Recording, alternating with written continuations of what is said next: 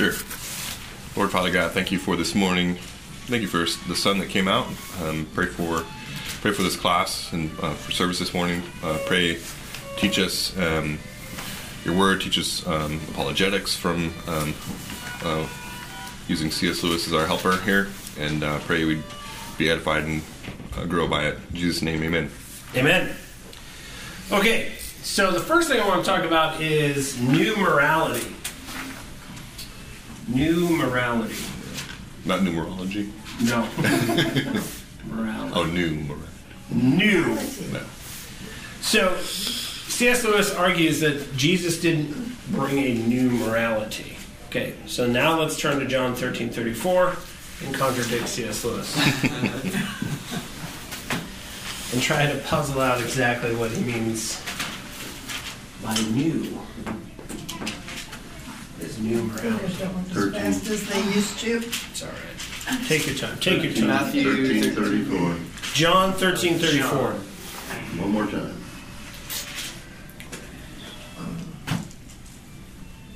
Who would like to read it for us? Anyone? Uh, I have it. Go for it. A new commandment I give to you that you love one another just as I have loved you. Okay. You also are to love one another. So he says, A new commandment I give you, and that commandment is to love. Well, I, I'm sorry. I thought the greatest commandment was to love God and to love your neighbor. Right, right. So if we're already supposed to love, why is it new? And, and this is where we get into interesting philosophical categories. Because is there anything that's really new? Like if I. No, Ecclesiastes says there's nothing new. Nothing new, right? Nothing new under the sun. So Jesus lied to us? Oh my gosh. well, he uh, speaks in a way that is very typical of the Old Testament, where, um, I mean, nothing that he makes, he, he makes everything that he does. Okay, let me go back. He made everything in the beginning. Now all we have is rearranging furniture. Okay? All we have is rearranging furniture. My Silverado is new in the sense that it's a new, right? It's never, the first time they ever made a Silverado, it was brand new. But nothing in, in the Silverado was new. Everything was acquired from somewhere else. Okay? But there, here's a new manifestation of these things. Mm-hmm. And I think that gets to the heart of what he's doing here. Yeah. Jesus is saying, A new commandment I give you love one another as I have loved you. Mm-hmm. And I think that's the part that's new. What's new isn't that you're supposed to love, that's what we're always supposed to do. What's new is that we actually see it for, for, in real time, for the first time, in Him. So, this is why, as he's going along, he's considered this new moral teacher, and everyone's astounded by the way he talks. But all he's doing is, is, is recasting uh, in new light all of these things that they already knew. Right? The Sermon on the Mount is you've heard it said, but then he, he corrects the interpretation. Um, and and a, a lot of the times, uh, the, discip- or the disciples and, and even the Pharisees are challenging him because of the things that he's saying. But the things that he's saying isn't new. It's just a new way of understanding it. Does this make sense? So in, in the church, what I what I really struggle with is this idea that the Old Testament has nothing to do with the New Testament saints, right? We don't use the Old Testament, the law doesn't matter anymore. Christ fulfilled it, so he really abolished it, even though that's not what he said. So what we have to understand is that the new morality is really the old morality, except we now have an example that clarifies everything for us. Okay? That's that's the thing. You are supposed to obey the law.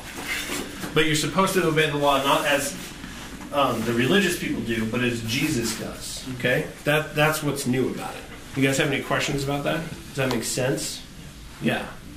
Okay. Um, Dr. Johnson. You guys know who Dr. Johnson is? Yeah. So Could a number of people. Samuel Johnson is considered the greatest biography ever written in English. It's huge. um, and it was written by a friend of Dr. Johnson's um, who was just enamored with the guy, thought he was fantastic. So he wrote this, this beautiful book about him. Um, so they're both well known for the same biography one for writing it, one for living the life. It, he was this moderately obscure guy.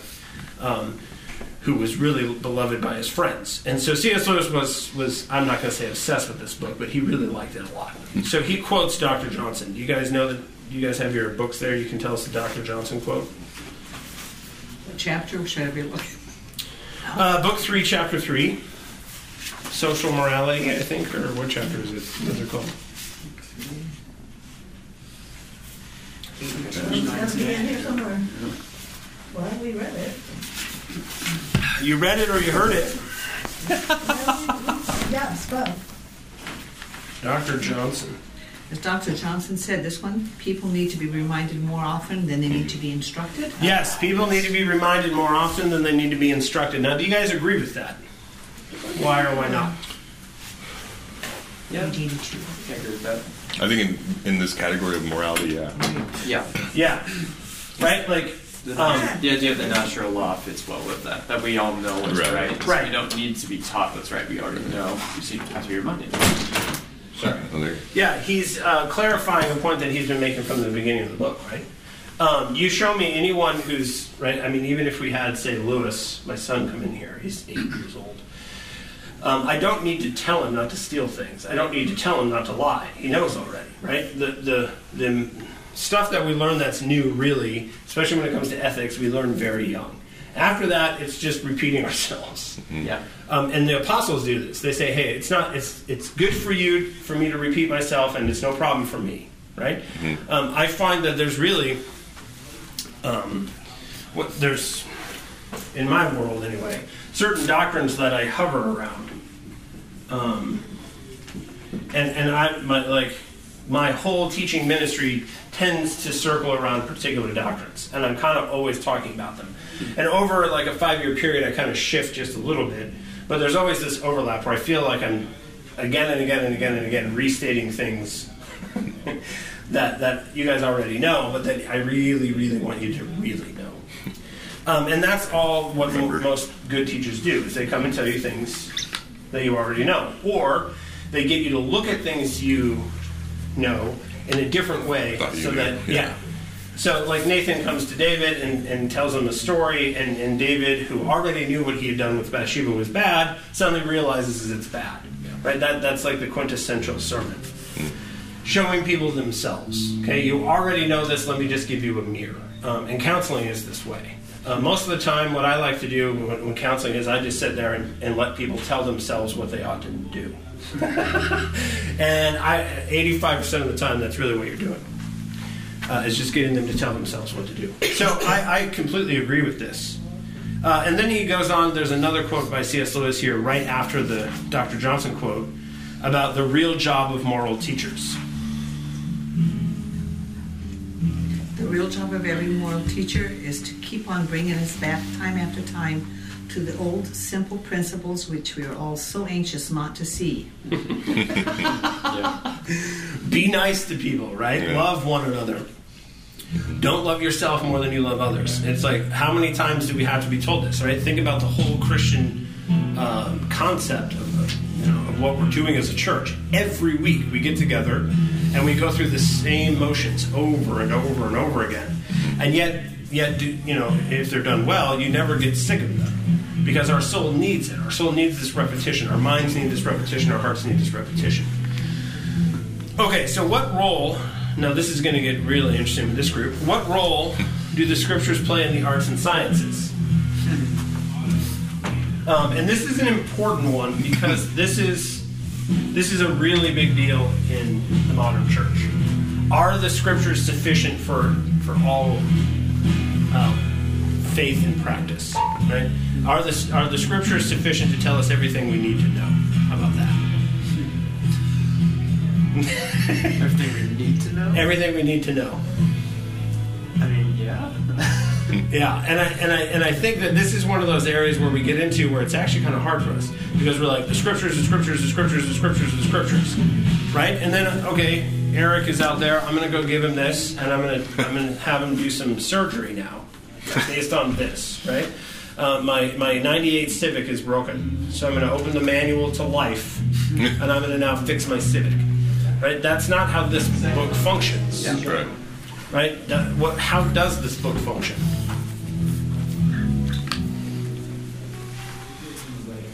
Well, I think the point C.S. Lewis is making that it's it's the manual for the human machine. For the human machine, right?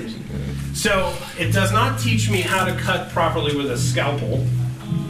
Okay? Um, now, as I, as far as I understand it, there's a correct way to use a scalpel and an incorrect way to use a scalpel. It does not teach me how to use a scalpel. It teaches me what to use a scalpel on. Right? If I use a scalpel uh, to do heart surgery, that's that's proper and ethical and good. If I'm using scalpels to commit abortions, that is improper and, and not good. Right? So it, it helps us function as as images of God. It does not tell us everything that we need to know. Right? It- there's all kinds of mysteries in the world. Um, and, and, and this is where people, again, we- science is very, very useful to understand our world. What is a black hole? I can't open the scripture and tell you what a black hole is. So you have to study these things over here. This tells you how to study them. Does that, does that make sense? And I think we have to defend it in that way. Um, when we say that the scriptures are, are all sufficient, it's because we're running the human machine. Okay? And, and and we have to understand that everything else that we go out and use to learn, uh, you know, about the world that God made is subservient to this. It's all downstream of this. Um, because lots of people nowadays, especially, you know, they're learning all about carbon and emissions and all these things. And, and is it causing them to honor God and love mankind and pursue the cultural mandate? Or is all this knowledge causing them to do what? Oh, you shouldn't have babies, and now you shouldn't eat meat because cows fart. and they and they put out more emissions in the world, you know. So it causes this whole religious worldview that is contrary to the Word of God. Okay, and then what you get is a bunch of scoffers who say, "Well, you know, God says that the seasons are going to always be here. It says it right in Genesis. So emissions is stupid." and, and what you tend to get with um, oh, that's really loud. Uh, what you tend to get is this sort of fundamentalist reaction to all of this and just say scripture, scripture, scripture. Okay? Oh, and, and you should only read scripture, and I don't need any creeds with scripture, I don't need any books with scripture, you don't need anything to educate your kids with scripture, and then you raise a bunch of little weirdo fundamentalists who don't know God. Um, I, I've said it before, I'll say it again. Some of the greatest advice I was ever given by a pastor was to stop reading my Bible so much. he was like, "Stop reading it so much. You know, you don't need to read Deuteronomy every day. You can. There's other books in the Bible. There's other books. There's also you could go outside in springtime. so I think it's very important. Um, and then beca- he goes right from that into this idea that if we want a Christian society, who makes a Christian society? Do ministers and bishops make a Christian society? The common man. No, see, the common man does, right? And if we turn now in our Bibles to Ephesians 4, I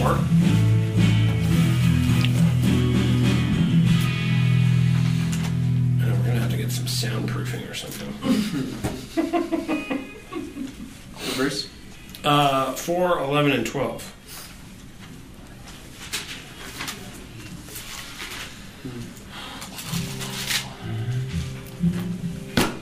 Okay? You want to read it for us again?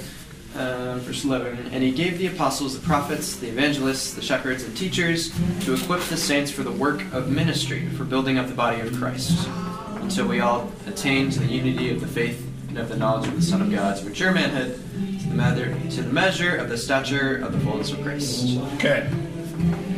Now, for those egalitarians, this might be difficult, but so he gives ministers. Okay, so at the top you have ministers. Now, ministers cannot go into every place. I can't. Right? I am. I am limited. I'm not God. I can't go into the banks and Boeing, right, and McDonald's and teach everyone about Jesus. But what I do, what, what happens is all of you come here, and my responsibility is to instruct you using the manual, so that then you will go out into your, your workplace and your communities, and you will do the work of ministry. Okay, that's what it's saying. Do the work of ministry. And in order to do that, you have to have someone who explains the manual to you. Okay? And, and that's what how the church is supposed to function. Okay, so it doesn't matter what your profession is, it doesn't matter what your calling is, vocation or job. You're doing the work of ministry, and you learn to do it from. What's inter- interesting that it even includes evangelists. Why would they include evangelists to the church? It- I thought an evangelist was somebody who went out and spoke to unbelievers in the outside world. Why would the church be provided with evangelists? Have you thought about To- that? to teach people how to evangelize. Well, to teach people how to evangelize, but to evangelize Them, right, right. right? Because the, what, what you're dealing with in, in evangelism is unbelief. Now, I know lot, lots of you, right, or you guys are all good Christian people, you're here, but you struggle with unbelief. And, and an evangelist's primary job is that the people of God believe. Right? Remember, Jesus came and he's like, wow, you guys' lips are all close to God, but your hearts are far from Him. And the first thing that they needed was an evangelist. And that goes side by side with all the other teaching. People ask me, do I ever evangelize people? I was like, yeah, I evangelized 120 people every week, nonstop. Um, and I remember the first controversy I ever got in as a Christian was on the Mars Hill, like, I don't know, Facebook page thing. They had, Uh, had, the like, city, or, dialogue. yeah. Or before And they that. said a bunch of people at our church needed to be converted. Um, and that just threw people. They're like, what do you mean? I was, they're like, they're Christians. I was like, oh, I know. Yeah, they're totally Christians. But man, they need to be converted. and then, of course, you know, Mark comes on there. What are you reading? What book are you reading right now? And I was like, oh, it's by Doug Wilson. About the objectivity of the covenant. Uh, That led to some office visits, let's just say. Right? And I mean, it's, it's so funny. Think about all the things that a first century Jew had to do in order to enter the synagogue. Okay? You could, they didn't just let anybody in a synagogue during a service. And the first demon possessed person that Jesus runs into in the Gospel of Mark is a guy sitting in the synagogue. Right? He's right there amongst all the other Jews, and he is bearing a demon inside of him. and you're like, that, that synagogue needed some evangelism. Okay. So, um, Christian Christian culture, if you want Christian literature, if you want Christian doctors, if you want Christian mechanics, it's not the ministers of the, of the gospel who are doing that work. We're preparing people to go out and do that work. Okay, now is have you guys heard of this before? This idea of the nobility of your, the divinity of your vocation, essentially. Yes. Because you're a minister, right? We're a nation of priests, and so we're right. Yeah, Luther had this idea. He was the one who said, Right. especially because he was rejecting medieval uh, monasticism, is that the milkmaid is is doing her work under the Lord. She's doing the work of ministry. Um, I have a, a, a young believer now who's kind of right. He's near the kingdom of heaven. He's not there yet. And the first thing, uh, something he's recently struggling with, is the fact that his work actually matters to God. It's not that all the work that, that is done in the church is done in the church by people who are paid professionals. He realizes that what he's doing in his everyday job is the ministry of the actual local church. This is why he's very close to the kingdom of heaven. so this is something that uh, we all need to understand, especially in a church like ours, where you have so many. Um, you know, we tend to think in patriarchal societies that the patriarchs do everything, but that's not what patriarch, right? That's not how it functions. Um, there's a difference between being responsible and leading and actually doing the work. And, and this example from Ephesians is, is perfect for this. The ministers are supposed to equip the saints to actually do the ministry. Okay? You, you have to have a whole household of believers. My wife, my daughter, my sons, all of us. We're all priests that have a particular calling, uh, a particular way that we're supposed to be priests. Um, even my daughter, and and I, I think in some patriarchal circles that's controversial. it shouldn't be, but it, it can be. Um, yeah, so my, my daughter should be able to explain the gospel to an unbeliever just like my son should be, right? And I think in the past, the Christian culture, uh, they, they got away from this, and this is where it led to like women not being educated, and you know they limited what women can do, um, and limiting the sphere of influence is not the same thing as influencing is limiting what they actually do in that sphere. If that makes any sense.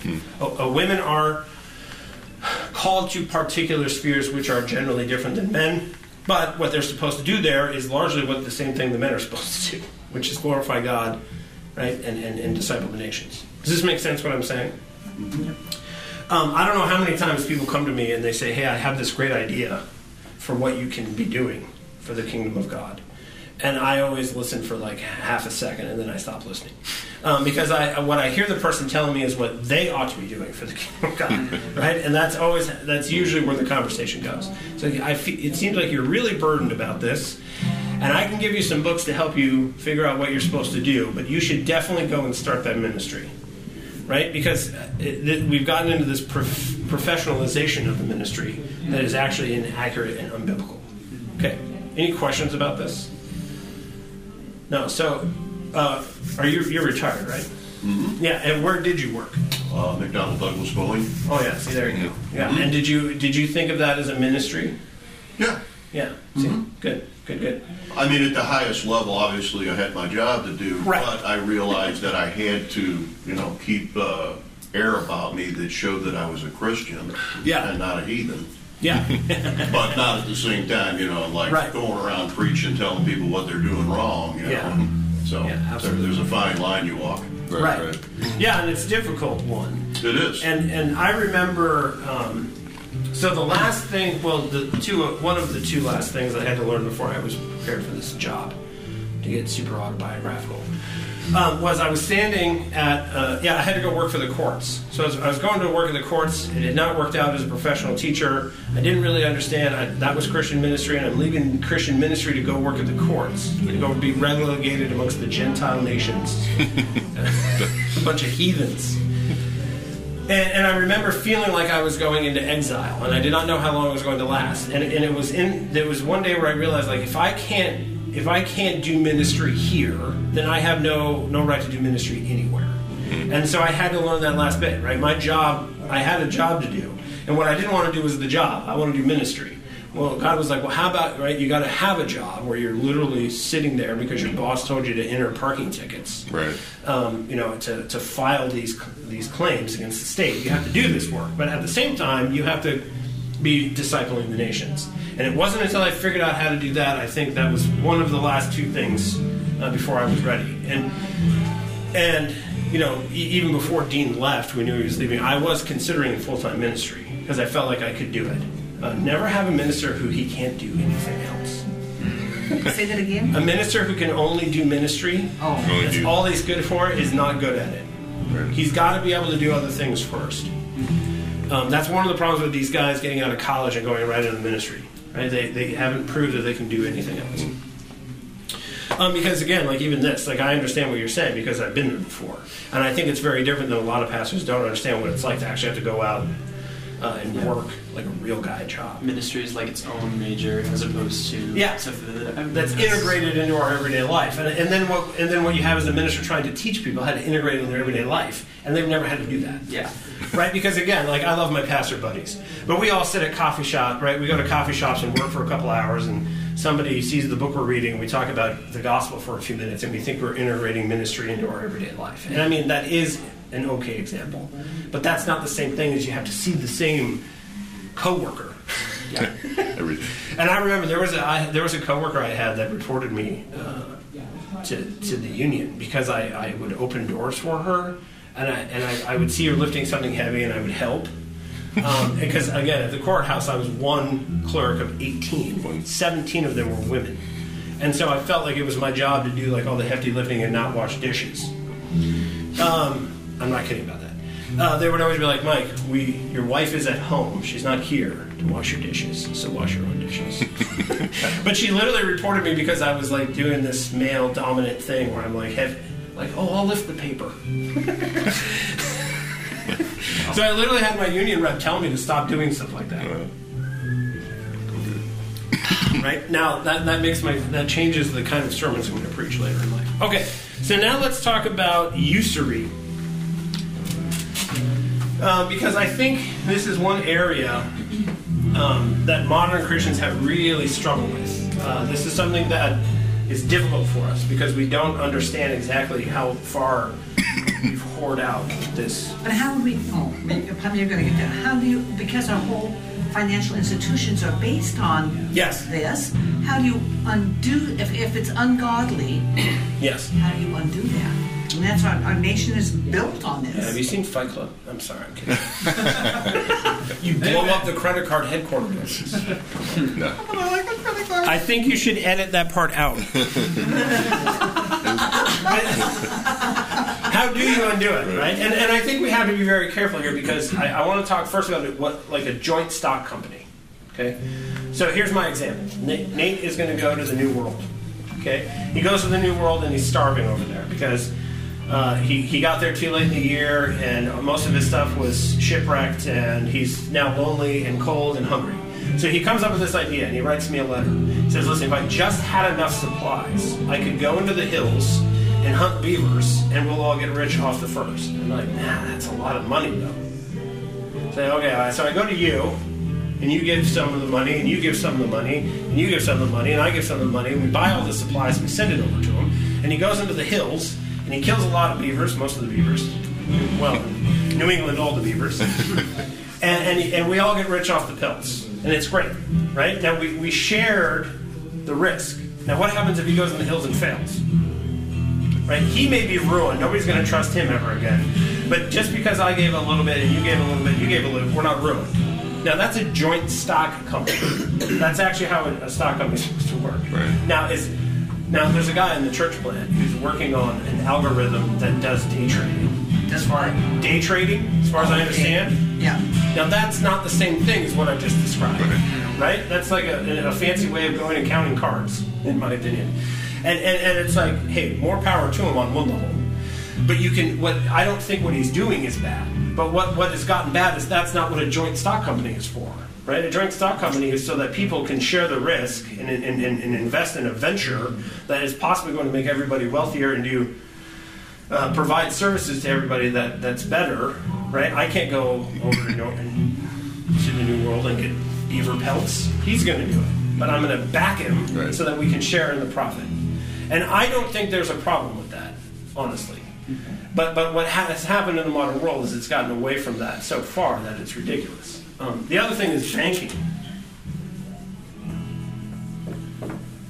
Now this is uh, an odd one because um, in the Old Testament, what you're supposed to do, okay, so say again, Nate's going to be my example. So Nate and I both own land next to one another in the tribe of Benjamin. I fall on hard times. Say, listen, I can't, I can't keep going. I'm going to give you my land, and I'm going to become your household servants. Your responsibility now is to take care of me, my wife, my kids. I work for you, and my land is your land. Okay, so now you go to the year of Jubilee. Okay, seven sevens, 49 years, and the year of Jubilee, he has to release my family and give the land back. Okay, uh, he releases us from our debts, he releases us from the difficulty, he, he's essentially reestablished us. He gives that back to us. Now, even if I'm a dirty thief and I wait until the 48th year, and I'm like, yeah, you know, I'm falling on hard times. I'm going to give it to him, but then I'm going to let him take the burden for a couple of years, and I'm just going to get it right back. But- even then, you're supposed to do it. Yeah. I thought they, like, they would purchase the land and with the knowledge that in X amount of years they would go back, so your purchase price would be dependent on how long they would use the land. It's like a lease more than a purchase. Yes, yes, right. But and, and, but it's between brothers, and the one brother is obligated to give it back. Okay, you're supposed to forget forgive the debts that people have accrued from you every every fiftieth year. So you're right. It is more like a leasing program than a purchase, but you're supposed to get it back. Now, if I go to BECU, it's funny that they do 30 year loans, by the way. Um, Why? Is that, that if they did a 50 first, if there was 51 year loans, I could maybe get out of having to pay something. Now, you, I go to the bank, I go to BCU, and I borrow four hundred thousand dollars, and I eventually pay back nine hundred thousand dollars because that's how the, this, this works, right? but then, so then I own my house. Say a, a friend of mine on Mercer Island, this this poor old man had bought this house on the waterfront in Mercer Island in like 1945, and he's there, and he was an ancient old guy, and he couldn't live there anymore because the property taxes were higher than every year than what he actually paid for the place um, and he got forced out of it. Right now, that's taxes. We're not going to get into taxes, but banking. The way banking works now is you're supposed to owe people money. Like my my credit score, I was told wasn't as high because I don't owe very many people money. And I was like, wait a minute, my credit score used to be really bad because I owed everybody money. now I owe no one money, and people think my credit score is bad. And, and, and you're supposed to carry debt. I, I have a friend who uh, is not a believer. He was recently talking to me about getting my 15 year old son, like thinking about his credit score and how he should start carrying debt. And, and you, if you don't carry debt, then you're not really a member of society. Right? And I mean, people like Donald Trump and rich people, if you look into their system, all they've done is borrow a ton of money. right? And and those guys know how the system works, and, Right. they, and they work the system like an algorithm that does day trading. Yeah. And, and they use debt in order to make themselves wealthy. And, and, and this is there's something very wrong with this. But how do you how do we get out of it? How do we get out of the usury?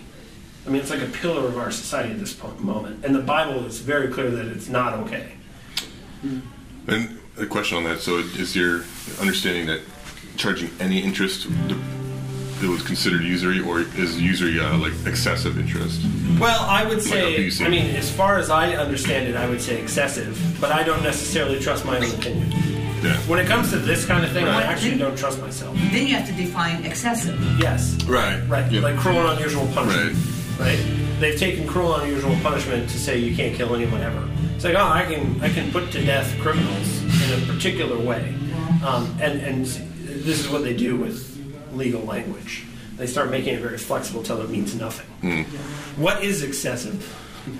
Yeah. Credit card um, interest rates, if you have to. Yeah. look. Well, I mean, yeah. See, I don't have. A, I, I I had one car loan one time, and I felt so uncomfortable about it. I paid it off like three months later, and then I got a pen, I got penalized. I didn't even know that's how it worked. I got penalized for paying it off too qu- quickly, and then that's when I was like, They wanted the interest. I'm not going to play this. this is a game I'm not going to play anymore. And I've never had a car loan since then. And I actually vowed years ago, much to the, my poor wife, I vowed years ago I was never going to buy a house. I was like, I'm not playing that game with anybody. And I should have played that game. But that, there's other reasons for that. Okay, you got property you can leverage to do other things. I understand how this works now. But uh, my wife owned a house when we got married, and we sold it, and I saw how the whole thing worked. As like a, you know, I'm in my 20s. I was like, not going to do that. now I'm living in a rental for 13 years. So I mean, right? In order to play the game, you got to get into the game on some level. It's very difficult. But what, what do you guys think about usury, banking? Well, clearly, it's biblically it's wrong. But I just like, like I asked. Yeah, are how- how do you get out of how it? do we whole undo this whole? basically. Yeah, we Yeah. built on this. Yeah.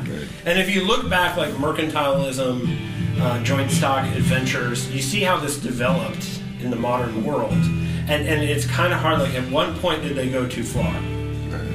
I would say banking, centralized banking, is probably where they went too far, in my opinion. But again, I don't. I'm not an expert on these areas. Once you have the government controlling, that's not Yeah. what the government's supposed to do. Right. Okay, they're supposed to mint money. Even that, I agree with. Fine, they can mint money, uh, maybe, or just help us understand how it ought to be minted, um, just like bonds. Um, What does that mean? Mint money. Mint. yeah, like make it. Yeah, somebody ought to be in charge of actually The- the making the money that we all right. use. Yeah, the treasury is fine, but that's different than the, than The you know, Federal- the Federal Reserve. Yeah, and yeah, you can get in all to the you know fiat currency now is not backed by you know anything backed Yeah. by debt, I guess. It's but it's worth right. what we say it's worth. Right, which is all about yeah. Versus, Yeah, eighty percent of the money that we have, by the way, the eighty percent of the U.S. dollars in, in circulation were made in the last like two years, hmm. right? And then and then now we have inflation, and like I am I am nobody who knows very little, but I know that oh that's why we haven't like oh of course we have inflation. You're just handing money out to people, and now gas is five bucks a gallon. But the, you know in Washington they're like what is going on? it's the war in Ukraine. Right. Get an electric car. Yeah, get an electric car, right? I'll go out and get a sixty thousand dollar electric car. That's probably one of the cheaper ones. Yeah. Yeah, well, right? I mean, this is, it's part of that whole thing. I mean, at the start of COVID, um, Jay Inslee said, we're not going to waste this opportunity to remake the, the economy in Washington state. Um, He wasn't lying either. he was not lying. And it's part of this, right? Say that again. He said what? He said that he isn't going to waste the opportunity to remake the Washington economy. It's like the Great Reset. Yeah, the Great Reset. Essentially. And, and this is where the idea of the Great Reset, this is conspiracy theorists think there is a Great Reset because people like him say things like that. Right. Like, what do you mean? Oh, so you guys did, in fact, pick a bunch of winners and losers. Yeah. Um, and now, right, because of all of, all these, oh, we have to close the pass. We have to close the pass because the weather is so bad and the weather is terrible. And you're like, how about all those people you fired because they didn't have. Anyway, mm-hmm. we're getting off topic. Yeah. I have no idea how to change the user Right. issues. Yeah, I mean, it's interesting. At what point in history did they go too far? Right. 1850. Before that, it was great. If we could just go even the tax collectors during Jesus' time went too far. Right. Yeah, They were right. accused of taking much, too much from Yeah. people for their own benefits. Right. So, I mean, this has been going on for ages. for a long time. Yeah. Yeah, I mean, a- anytime you get above like tribal, okay, if everyone lives in like a parish, like the English used to have this system. Um, like here's the city limits, okay, and you have this grid, and you have all these houses on the outside of town like this, and then the fields go this direction, and everybody owns a bit, and you work the fields together and everybody gets their share of the uh, based on this right. Uh, the land produces so many bushels. Everybody gets their bushels based on how much land you have. So you have this this center, this town with a church at the center, right? Oh, that's supposed to be across. And then you have the fields all around. And in a system like this, you don't even really need money. Right? Because you go to the baker and you swap the shoes and the, Right. you give some chickens to get some cloth. Like this is how it's supposed to work. But like you, you get to the Empire of Rome and you can see any empire like that is going to be corrupt. So I'm paid by the like I'm not paid to collect taxes in the Roman system. I'm supposed to garner my own wages. So you go out and, and you tax people, right, the proper amount that the Roman authorities want you to, and then you take a little extra for yourself. But you also got to take then a little extra because you got to pay the soldiers, and you got to pay off somebody, pay off somebody. Um, this is why I think you know one guy I know who has moved to third third world country, Mexico, uh, now actually carries a certain amount of pesos in his pocket. So if he gets pulled over, he just pays the guy. He's like, "How much is the ticket?" Okay, fourteen hundred. I'll give you two hundred, and we'll act like this never happened. And, and that's what you get into money monetary situations like this, where there's all this corruption and theft going on. Um, but we've lost this idea of like communal living, um, where I just trade my goods and services to you for your goods and services. Um, and, and anytime you get big, you get a big bureaucratic state, that, that you end up going this direction. So I don't know how to fix it. It's just we have to admit that it's a problem. Later, You Lewis, guys- Lewis says that like the Christian society is is actually more similar to like a socialist society than we would like to imagine. Yeah, then we like to imagine that most of us go Yeah, with. Economic. that was quite interesting. Yeah, yeah, because I think it's there in seed form in Acts, um, you know, where they had everything in common for a time because it was easier and safer.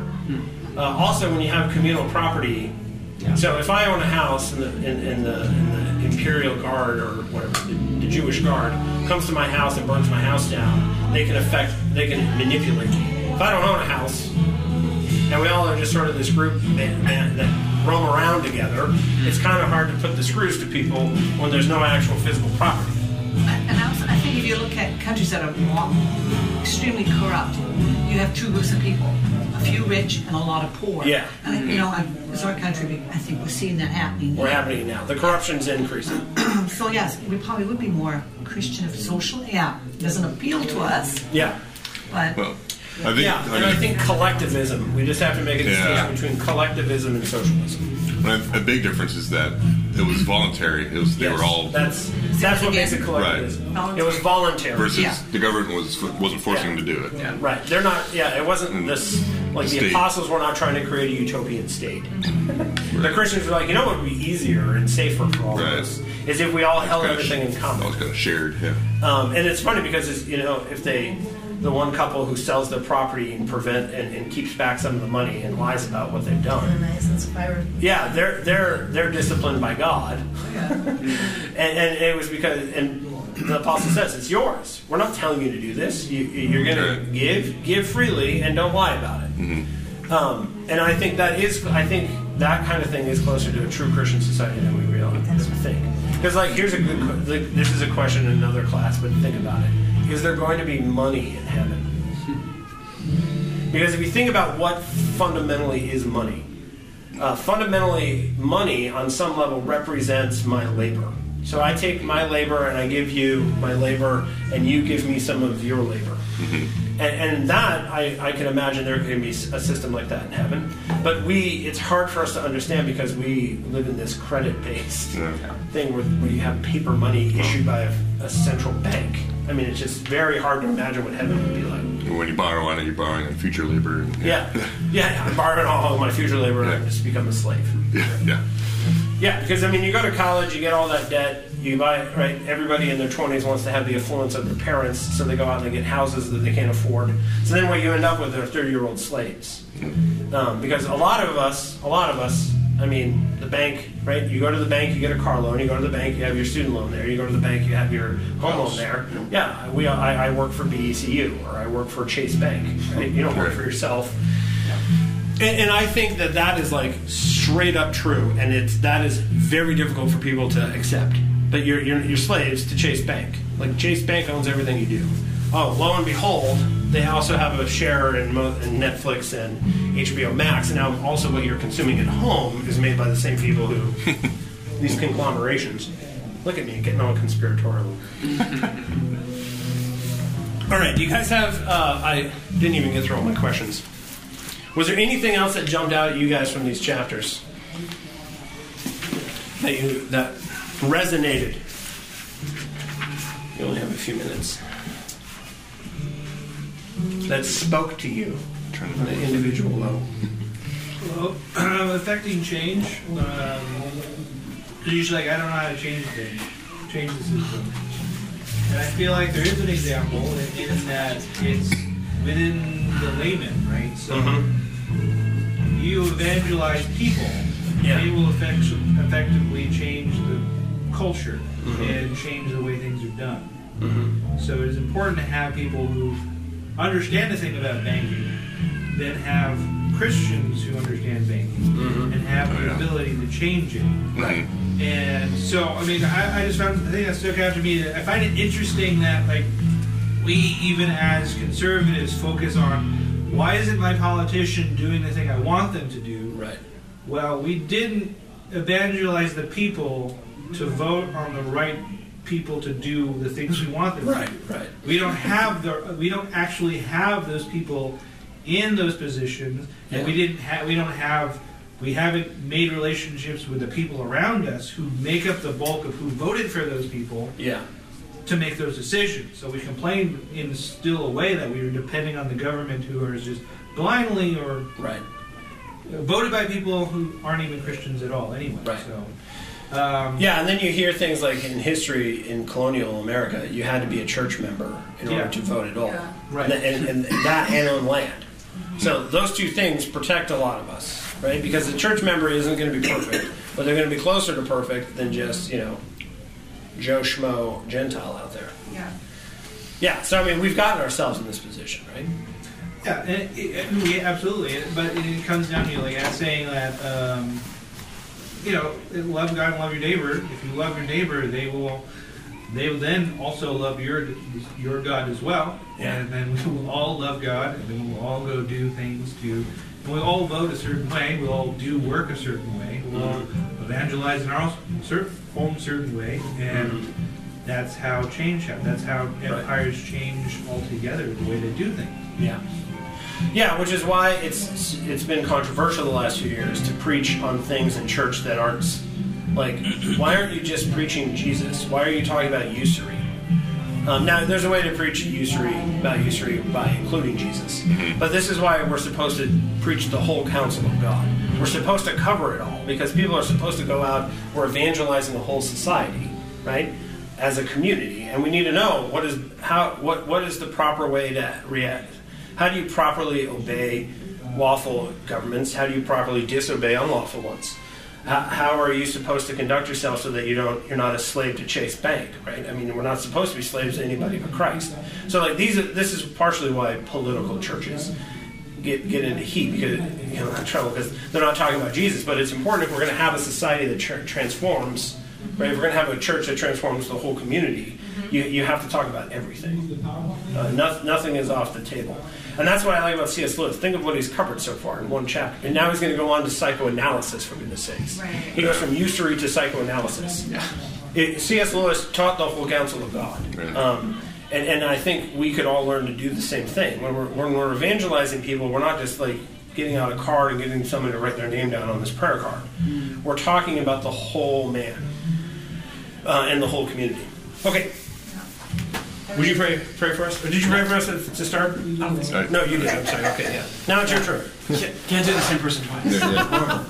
All right, Lord, thank you for gather- gathering us today, and thank you for the wisdom uh, of the entire counsel um, that you have given to us. And may we um, continue to listen to your word, pursue your word, uh, and love you and love others, and continue to represent uh, the light and the truth to the world. In Christ, we pray. Amen. Amen. We'll talk about psychoanalysis next week. Oh, fun. Yeah.